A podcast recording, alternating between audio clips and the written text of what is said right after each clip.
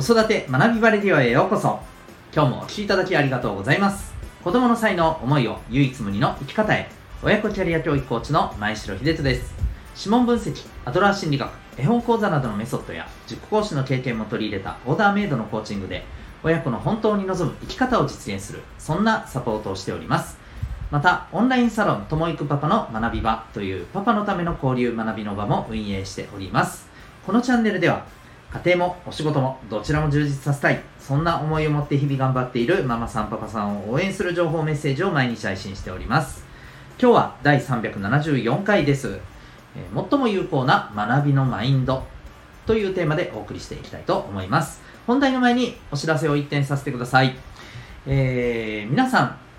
お子さんのですね強みを、えー、伸ばしていきたい。そんな思いでですね、子育てされているのではないかと思います。これからですね、えー、そのお子さんの持っている、やっぱりこう、あの、強みとか才能とか、こういったものをですね、まあ、どれだけ活かしていけるか、ね、えー、その人ならではのですね、やっぱり特性をどれだけ活かせるか、まあ、こういったことが求められています。で、そのためのですね、子育ての第一歩としてお勧めしたいのが、お子さんの生まれ持った特性を知ることです。例えばコミュニケーション、考え方、えー、五感を通した物事の見方、聞き方、感じ方ですね、えー、こういったところを知ることによってお子さんに最適な、えー、生育の環境を設定していくことができますし最適な、えアプローチ、えコミュニケーションの取り方にもつながってまいります、えではそれをどうやって知るのか。その鍵は指紋にあります。指紋からえー、そのお子さんの、まあ、私たちもなんですけどね、えー、生まれ持った脳の特性を知ることができるんですね。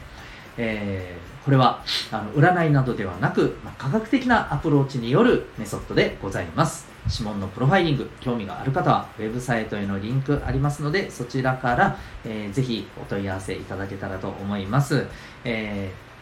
ー、全国どこからあのお一人からでもですね、えー、オンラインでも受講可能でございます。ぜひご検討ください。それでは改めまして今日のテーマに行きたいと思います。今日は最も有効な学びのマインドということで、もう結論から言いますね。アウトプットを前提にして学ぶ。まあ、人に伝えた、伝えるとか教えるとかですね。えー、こういったことをま前提にして学ぶのが、やっぱりですね、最も、えー頭に入るというよりも、まあ、あの単に頭に入るということだけじゃなくてやっぱり自分のものとして理解できるそんなところにつながるんじゃないかなと思っています。まあある意味ですねえっ、ー、と学校での勉強っていうところもまあある種この何て言うのかな理論にはのっとっているなとは思うんですよ。すなわちテストですよね。アウトプットテストで、えー、しっかりと答えられるかそのために勉強する。というところはあると思います、まあ、しかしながらですねやっぱり、あのー、ここで重要になってくるのが、うん、まあ丸暗記してそのまま答える。それでいいのかっていう部分もあったりあるいはですねやっぱりあのー、そもそもやっぱりキャパっていうところもありますしはい、やっぱりいろんなものをですね全て暗記して全てきちんと答えられるかってなるとですねまあ相当大変なわけですよね。うん、あのー、私1年もう1年半ぐらい前になりますかね、えー、キャリア、えー、コンサルタントの、まあ、試験を受けまして、まあ、あの幸いね合格することができたんですけれども、え、筆記試験に向けたやっぱり勉強って久しぶりにですね頭にすごい詰め込んでねやったなと思いますしまあそれだけでも大変だったなと思います。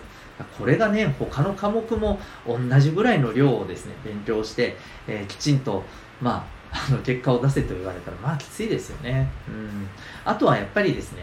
えっ、ー、とアウトプットするためとはいえですねまあそこにやっぱり自分がアウトプットしたいなっていういわばまあ、その勉強する学ぶ対象に対する、まあ、自分自身の関心とかですね興味の高さこういったところも大きいんじゃないですかね。やっぱり興味ないものをですね、え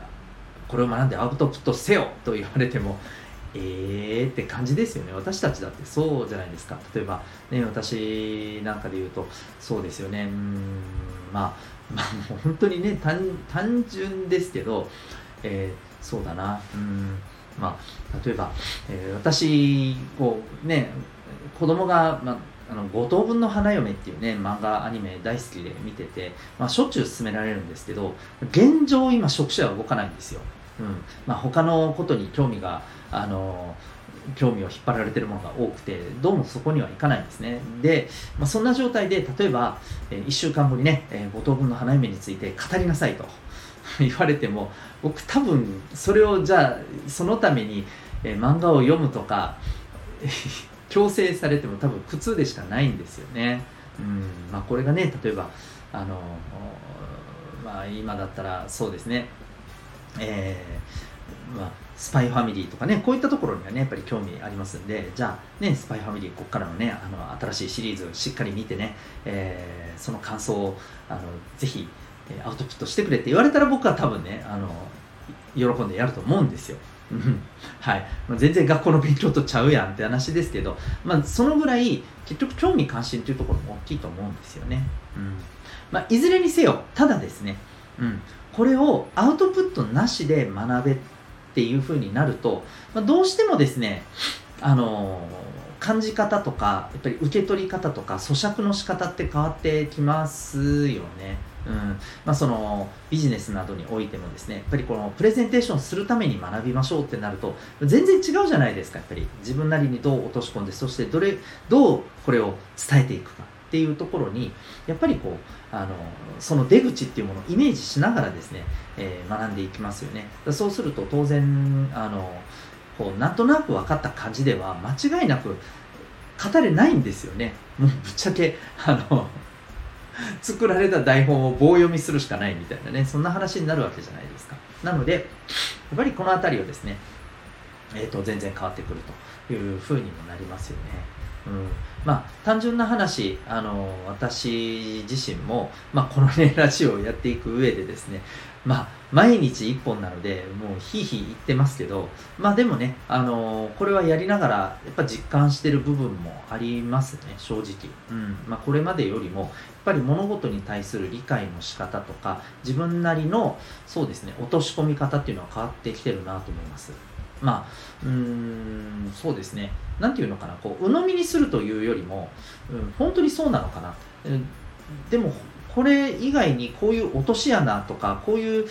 例えば逆の部分から見たデメリットとかあるんじゃないかなとかですね、うん、こんないろんな発想もしながらですねいろんな視点も持ちながらやっぱりこう情報について受け取っているようなところって正直ありますね、うん、ですのでやっぱりねあのこれは私たちもそうですし当然お子さんにとってもですね、えー、これはまああの学ぶ姿勢としてうん、